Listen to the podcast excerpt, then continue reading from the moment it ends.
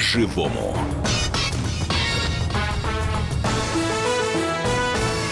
Здравствуйте, в студии Елена Кривякина и Валентин Алфимов. Здрасте. Сегодня мы, вопреки обыкновению, хотим обсудить с вами несколько тем, ну, естественно, животрепещущих. Первая тема одна из наших любимых – это обсуждение врачей. Но вот обычно мы в наших эфирах как-то на врачей нападаем, с вашей помощью ругаем, а сегодня мы хотим рассказать о героизме наших, наших врачей, совершенно необыкновенном случае, который произошел в Кемеровской области. Да, ну, ну обычно, правда, у нас куча претензий. Здесь не посмотрели, здесь не досмотрели, диагноз неправильно поставили и вообще Куча что денег делать? получили, не помогли, да, и, в общем, все, все в итоге умерли. Злодеи, злодеи. Но не все. По Не счастью, не все, да. Итак, Крапивинская районная больница Кемеровской области. Там работает фельдшер отделения скорой помощи Алексей Александрович Жеглов. Запомните это имя эту фамилию. Да, Да. это действительно человек-герой. Почему, сейчас расскажем. Вот этот человек прошел 15 километров по тайге к раненому больному. Ну, Можете там- себе представить, ночью 15 километров по тайге шел врач скорой помощи. Сейчас Россия 21 век. Да, а история была какая? Ну, значит, поступил вызов, что вот у мужчины ранение в живот. Ну, там, естественно, ранение не огнестрельное, да, а вот какая-то там другая история была. Вот, ранение в живот, значит, надо добраться к этому молодому человеку. Это деревня Медвежка. А, Ближайший населенный пункт от нее, ну, собственно, вот э, Крапинской больницы, 102 километра. Как преодолевали эти 102 километра, нам сейчас расскажет сам Алексей Жеглов. У нас прямо сейчас на связи со студией. Алексей Александрович, здравствуйте. Здравствуйте. Здравствуйте, уважаемые ведущие и радиослушатели. Ну, во-первых, мы хотим вам просто сказать спасибо за то, что вы сделали, потому что, честно говоря, вот прочитав в новостях, что такое возможно, в наши дни мы ну, про- про- просто, как говорят, снимаем шляпу, мы просто преклоняемся перед вами за то, что вы сделали. Расскажите, пожалуйста, вообще, как в таких условиях работаете? Часто ли вам приходится ходить 15 километров по тайге к больным? Ну и поподробнее об этом случае. Э, Спасибо за теплые слова. Э, Конечно же, работа есть работа. Э, и Это случай неординарный, с элементами экстрима, так сказать, получился, и запомнится надолго. Часто, не часто? Нет, не часто такое случается. Ножевые ранения часто, но так надолго и далеко э, редко бывает. Но если бывает, то выполняем свой долг, идем. Ну вот здесь, что мы знаем, мы, вот э, жители Москвы, да, что мы знаем про эту деревню? Что до нее добираться 102 километра, из которых там 70 километров просто на машине, да, а потом паром и еще 30 километров на, по тайге, соответственно, ну, тоже на внедорожнике, естественно, надо все дело проделывать. А, Ваша машина застряла. Вам до деревни еще 15 километров.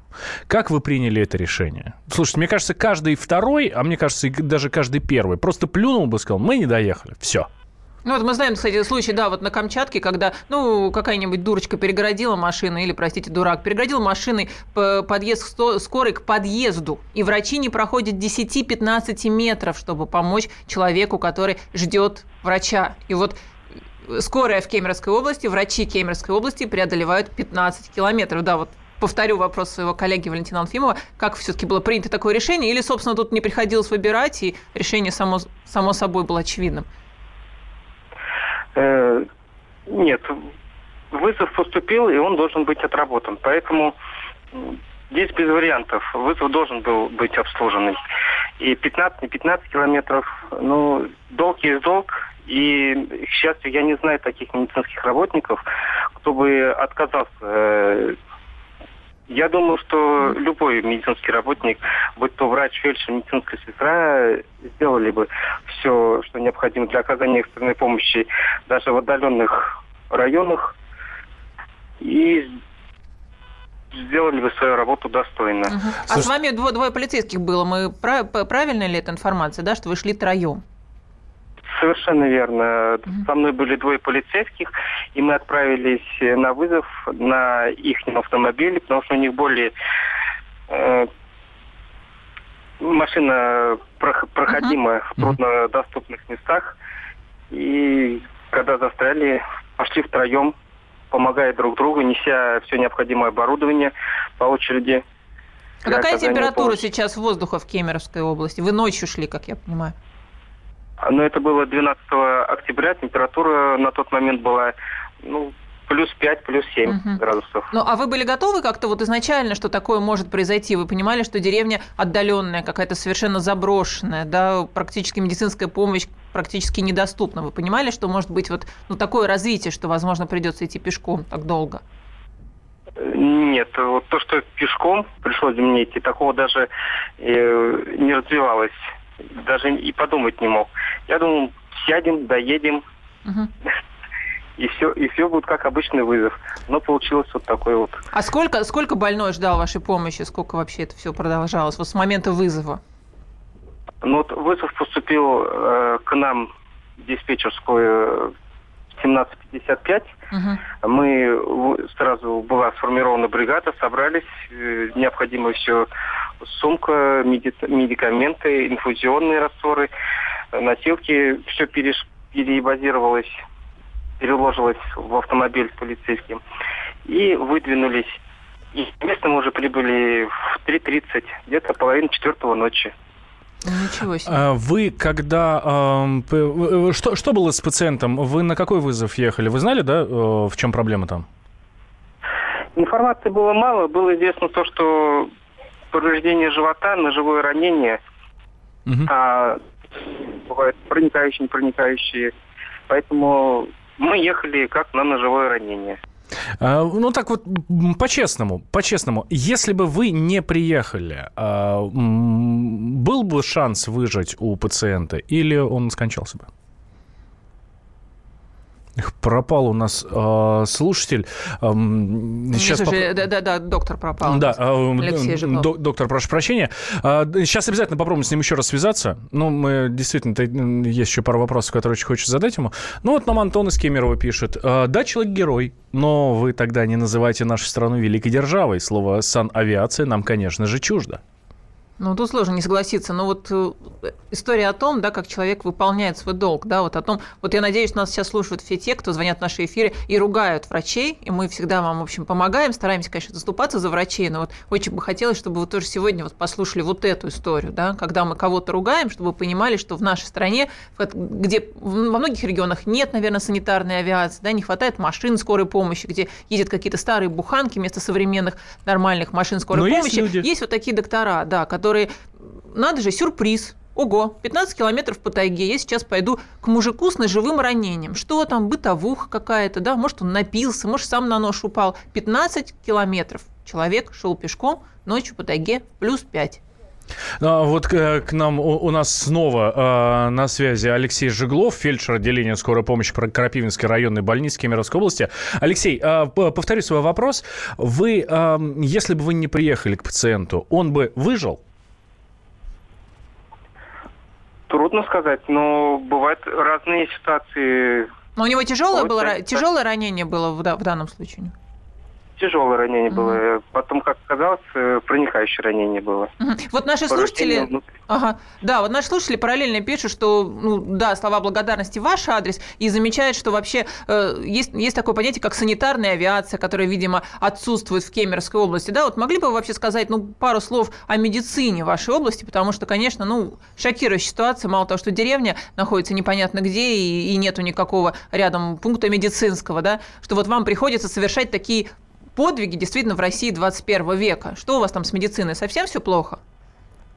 Нет, на самом деле у нас медицина все замечательная, и у нас существует и есть э, санавиация.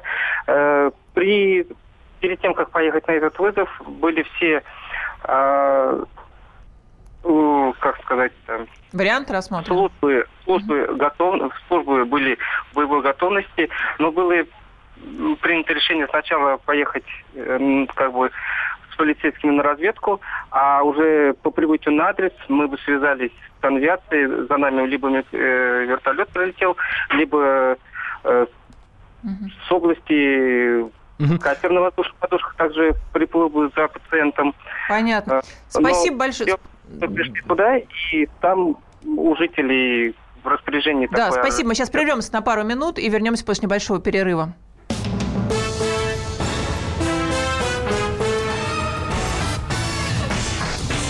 По-живому. Товарищ адвокат! Спокойно, спокойно. Народного адвоката Леонида Альшанского хватит на всех. Юридические консультации в прямом эфире. Слушайте и звоните по субботам с 16 часов по московскому времени.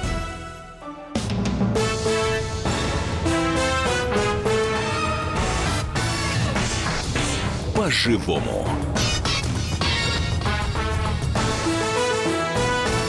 В студии Елена Кривякина и Валентин Алфимов. Но сейчас мы с вами вот послушали удивительную историю, которая произошла в Кемеровской области, где фельдшер отделения скорой помощи Алексей Жеглов 15 километров прошел по тайге, чтобы помочь пациенту. Мы еще раз говорим ему огромное спасибо. Только что Алексей был с нами на связи и, собственно, рассказал, как все это происходило. Да, и здесь э, есть хорошее сообщение. Вот Юрик пишет, что у них выбора не было. Они трактор рассказали, чтобы машину вытащить. И еще одно сообщение, оно очень похожее, может быть, кстати, от того же слушателя в, в WhatsApp. Да ладно, доктор, э, мы... Э, доктор, конечно, молодец, но ему было достаточно просто сделать выбор. А выбор невелик. Либо идти вперед 15 километров, либо назад 15 километров, либо сидеть в машине и ждать, когда его вытащат. Замечательно. В общем, наша публика всегда, всегда найдет да. какую-нибудь соринку в чужом глазу. Спасибо, Но ребят. Здесь а, что хочется сказать. Э, нет, э, История совершенно не такая. Дело в том, что после осмотра пострадавшего э, фельдшер Жиглов, а это фельдшер, не доктор, это фельдшер.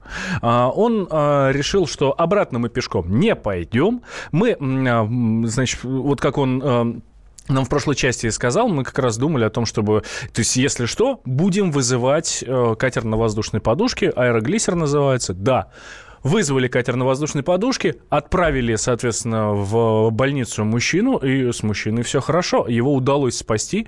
Вот, ну, Вообще, конечно, ужасает, да? Вот э, ты слышал, Алексей Жиглов сказал, что звонок поступил в 17.30, да? А помощь пришла к пациенту с ножевым ночи. Э, ранением, да в 3 часа ночи. Ну девять с половиной часов. Вот, собственно, да. Вот это, это уже об уровне медицины, хотя сам Алексей говорит, что у них в области с этим все хорошо, но, видимо, мы просто так, видимо, мы просто так привыкли. Ну что, к более позитивным новостям переходим? Да. Если, да, это, давай, если, если это можно назвать. Так. Давай только выслушаем один звонок. Да, конечно. У нас есть слушатель. Э, Станислав, здравствуйте. Здравствуйте. Здравствуйте, Станислав, город Ставрополь. Здравствуйте, слушаем вас. Я думаю, что, я думаю, что фельдшер, безусловно, герой, да, но он чего-то не договаривает. Может, там начальство не разрешило. Но вы представляете, какая-то случайность, что человек после ножевого ранения, пролежав там сколько, 7 часов, живой.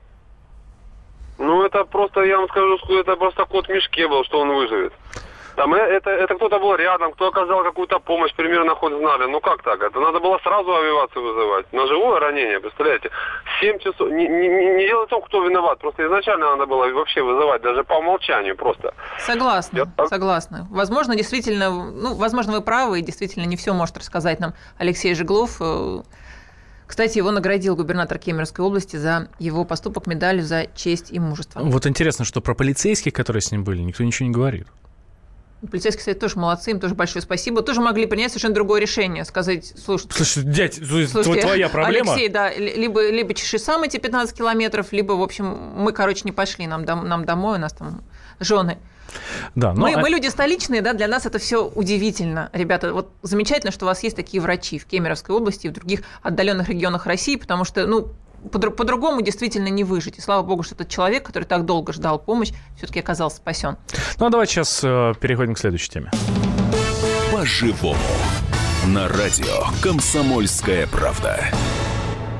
Прекрасная история. А, здесь она уже такая более центральная, да, Министерство образования и науки. Это то ведомство, которое отвечает за будущее наше, наших детей, да и вообще всей страны, потому что они учат а, и образовывают а, молодых людей, которые сейчас учатся в школах, институтах и так далее, так далее, так далее. Так вот, чтобы наши дети выросли порядочными, воспитанными. Я сейчас не только про образование в классическом Может быть, правда, не совсем говорю. здоровыми. Вот. Министерство образования и науки проводит а, уроки профилактики ВИЧ. И спасибо им за это большое. Да, 1 декабря такой будет урок. Но оказалось, что на этих уроках нельзя произносить некоторые слова, ключевые, я бы так сказал. Подводим, ну, давай, под, подводим потихонечку. Ну, в общем, в Министерство образования и науки разразился скандал, э, скандал связанный с проведением вот этого онлайн-урока. Чиновников возмутило слово «презерватив». Да, употреблять его нельзя, и, собственно, урок, по мнению Минобра, должен быть заточен на то, чтобы, ну, как-то школьники вели себя правильно в сексуальной сфере, да, знали о каких-то опасностях, ни о каком предохранении речи не идет, они просто должны быть высоко нравственными и соблюдать определенные принципы общения с противоположным полом. Это все, что хочет Минобо... Миноборнауки от наших детей. Ну, собственно, в Центре современных образовательных технологий, который, ну, который будет заниматься вот этим всем э, подготовкой к этому уроку, да, там просто банально отказались писать тексты, э, тексты ответов к вопросам, которые должны э, рассматриваться на уроке. Потому что чиновники говорят, нельзя. Чиновники, чиновники говорят, говорят, ребята, нельзя. Вот вы можете учить наших детей профилактике ВИЧ и все такое, но так, чтобы слово презерватив не было вообще там. То есть получается, что, наверное, будут учиться предохраняться, но не, вот, не только таким способом. Да, и давайте подумаем сейчас о наших э, детях, которым 15, 16, 17 лет. Вообще, какие слова у них в обиходе, знают ли они, что это такое или нет, и, собственно, как их будут, как будут заниматься профилактикой нравственных ценностей вот с ребятами 10, 11, 9 класса. Слушай, а вообще как вообще корректно разговаривать со школьниками на вот такие интимные темы? Вы со своими детьми э, проводите вот такие вот образовательные э, беседы? Да, и что бы вы хотели, чтобы, чтобы вашим детям в школе рассказали на таком уроке? Нужно ли им рассказывать про э, все возможные способы контрацепции, э, пугать статистикой ВИЧ, объяснять вообще, откуда это берется и, и что после этого бывает? Или нужно просто как-то проповедовать действительно моральные, нравственные устои, которые, безусловно, очень важны? Что вы думаете, звоните нам, пожалуйста, 8 800 200 ровно 9702, это прямой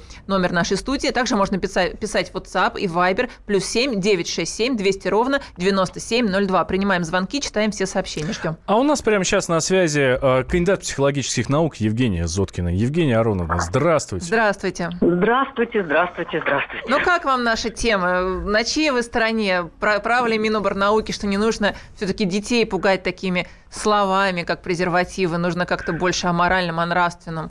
Как нам Послушайте, ну, а как разговаривать на эти комментировать э, высказывания Минобра, потому что, ну, нет у меня слов, да, потому что мы живем в 21 веке.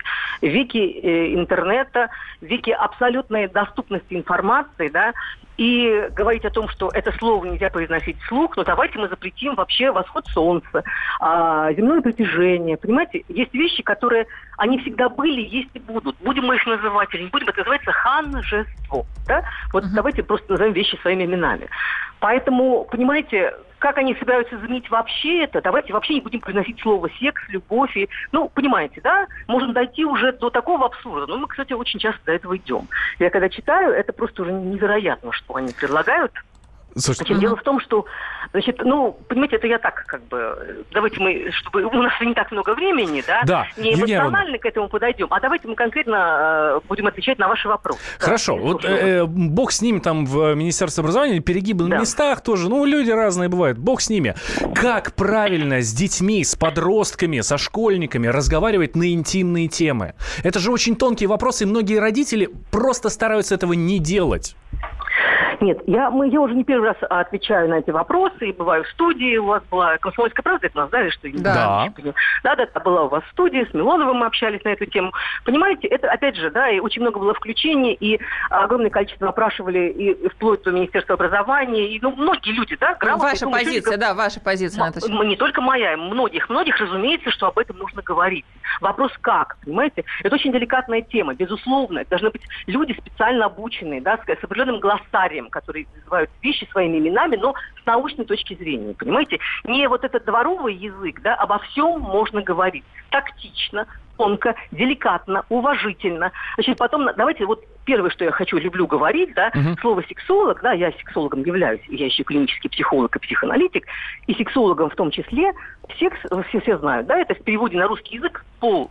Поэтому, если дословно переводить слово сексолог, это, э, собственно, пололог, человек, который занимается профессионально, да, а, ученый или врач, или психолог-сексолог, который занимается взаимоотношениями между мужчиной и женщиной. Они огромны, понимаете? Вся наша жизнь – это взаимоотношения между мужчиной и женщиной. Аспекты сексуальные огромные. От первых детских притягательных каких-то фантазий и касаний. Дети играют там, понимаете, в детей, в школу, в мужа и жена, э, в мужа и жену. Они хотят там... То есть это вся сфера пронизана, вся жизнь, понимаете? Да, мы да. понимаем. Но есть такие сейчас специалисты, которые могут говорить с нашими школьниками вот конечно, на этом языке есть, правильно, конечно, потому что понятно, есть. что многие уже живут сексуальной жизнью и в 10 в 11 классе Послушайте, это как бы да, смешно скрывать. Есть. Есть такое профессиональное, э, профессиональное российское сексологическое общество.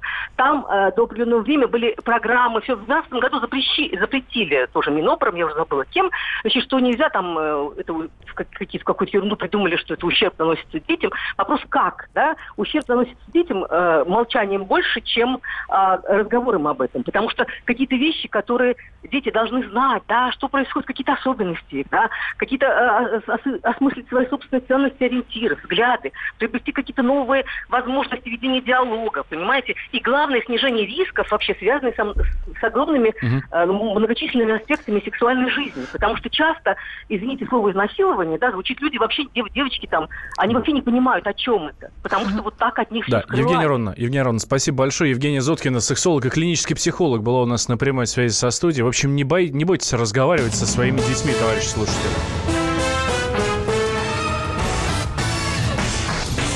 По-живому. Каждый вторник с 10 утра по московскому времени в программе «Главное вовремя» садово-огородные советы в прямом эфире – про все, что э, зеленое, скажем так. Хочу, чтобы радиослушатели задавали свои вопросы. Большой эксперт. Самая удачная находка для всех работников мотыги и лопаты. Тетя Таня Кудряшова. И дети меня зовут мать всего зеленого. Вот такая петрушка на радио «Комсомольская правда». Слушайте и звоните по вторникам с 10 утра по московскому времени.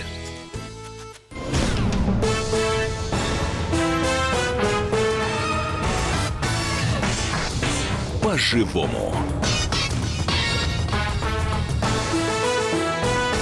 В студии Лена Кривякина и Валентин Алфимов. И мы продолжаем говорить на э, тему ну, заканчиваем, да, заканчиваем, вот, заканчиваем. Да, на тем, просто еще на одна тема профилактики есть. ВИЧ. Да, вот тут Валя меня пытал в перерыве, говорю ли я своим ребенком э, на тему средств предохранения, да, на тему презервативов. Я призналась, что не говорю. Сыну моему 16 лет, поняла, что я никудышная мать. Вот Валя мне тут дает советы, бьет по микрофону, что, что, что делать. Вы, кстати, говорите со своими детьми на тему секса. Э, напишите нам, пожалуйста, говорите или не говорите, и как нужно говорить, какой язык нужно для этого применять. Да, почему спрашиваем? Потому что вот в Миноборнауке разгорелся скандал. Они, когда вот они готовят к 1 декабря э, урок профилактики ВИЧ, действительно очень важная штука. Это будет, ну, большой онлайн-урок.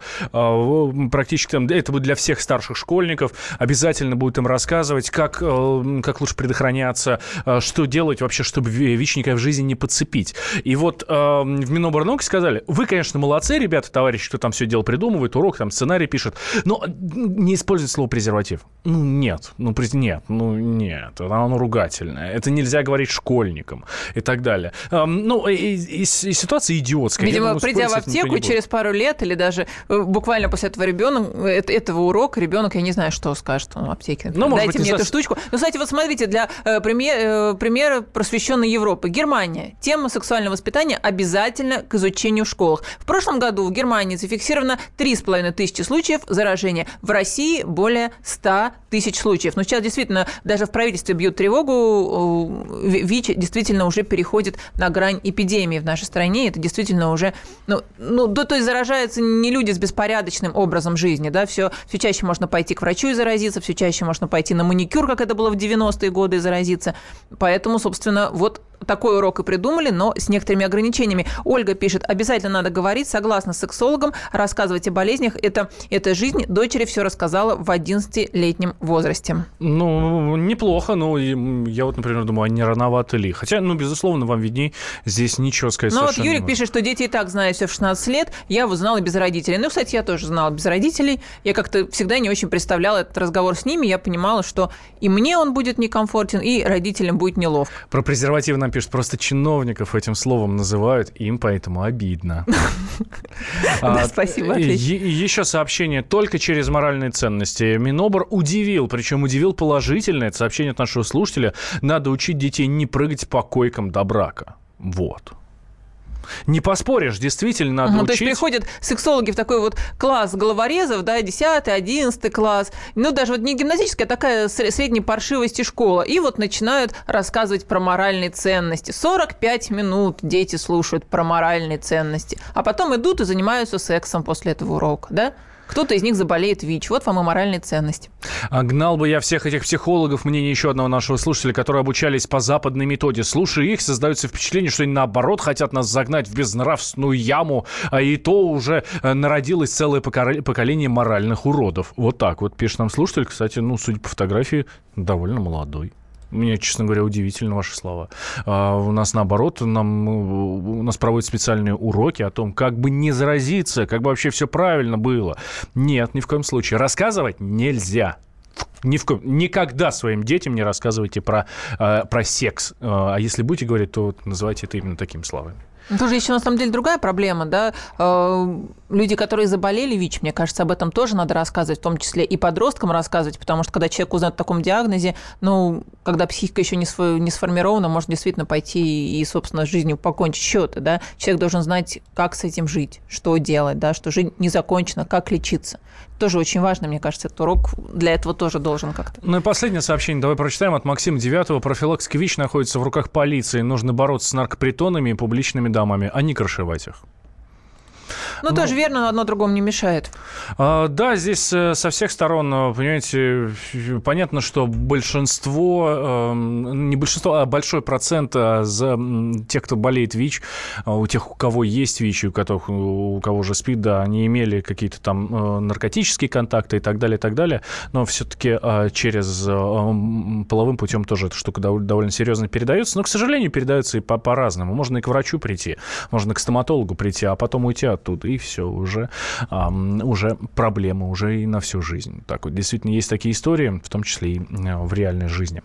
Или на маникюр, потому что, к сожалению, такое бывает. Ну что ж, По-живому. На радио «Комсомольская правда». Да, а нужно... Перелетим в Татарстан, да? Да, да, да, э, из... э, Ну, кстати, продолжим школьную тему. Нужно ли сохранить изучение татарского языка в школах? А, Да, ну мы знаем, что в нас в республиках э, это огромная проблема. Мы писал в «Комсомольской правде», было много материалов на эту тему.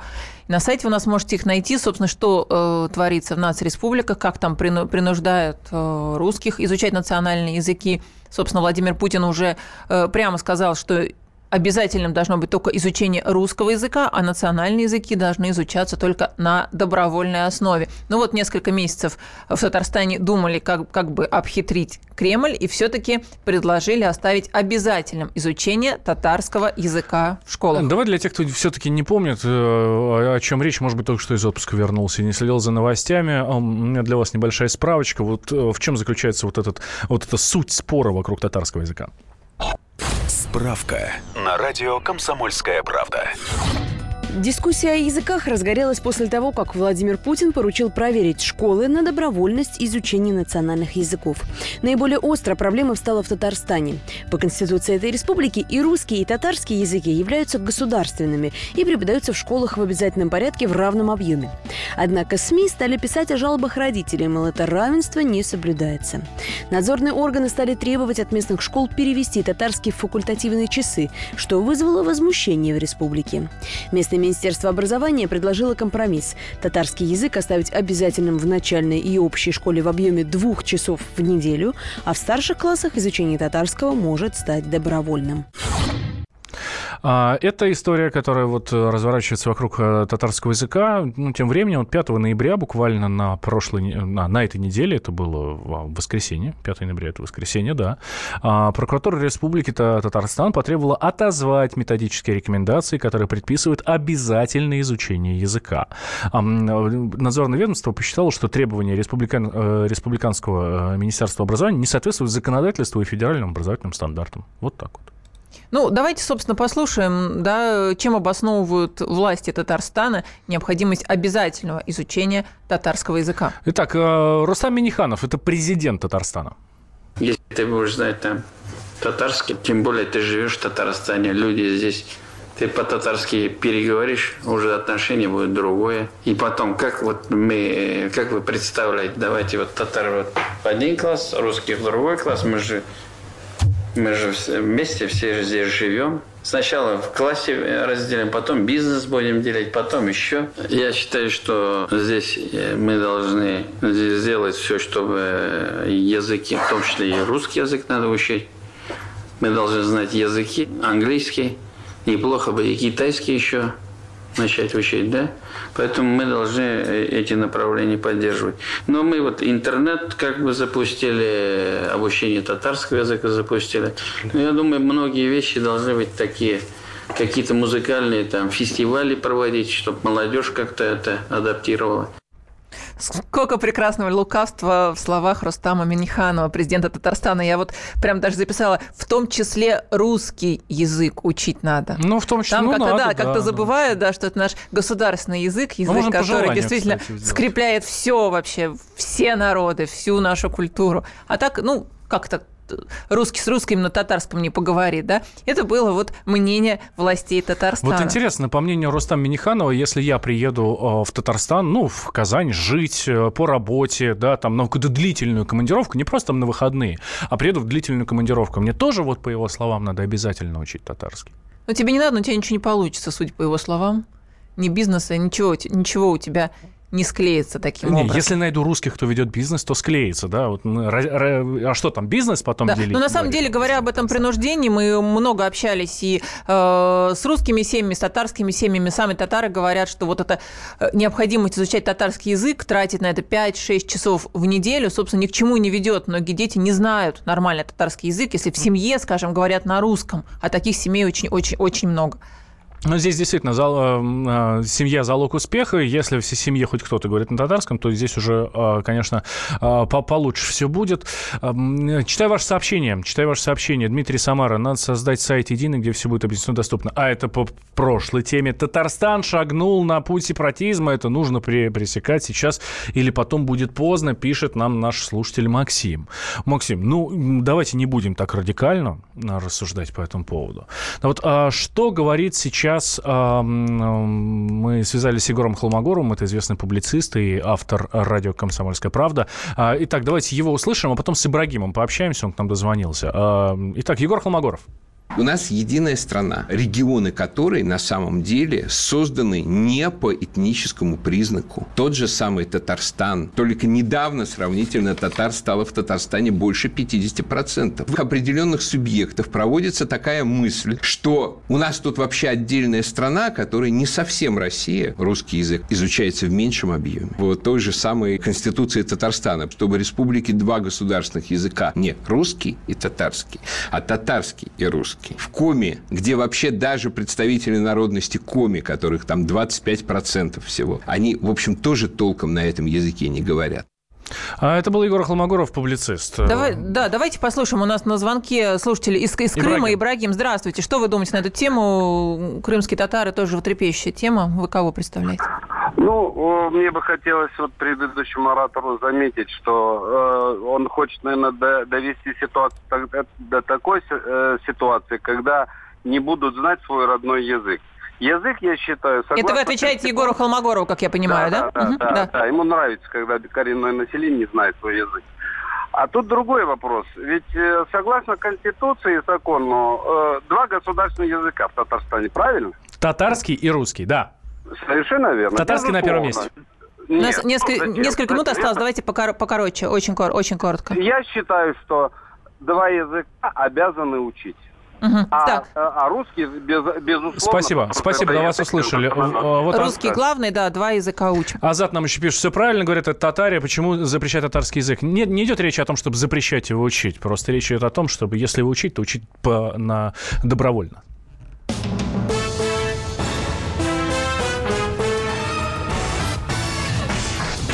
По-живому.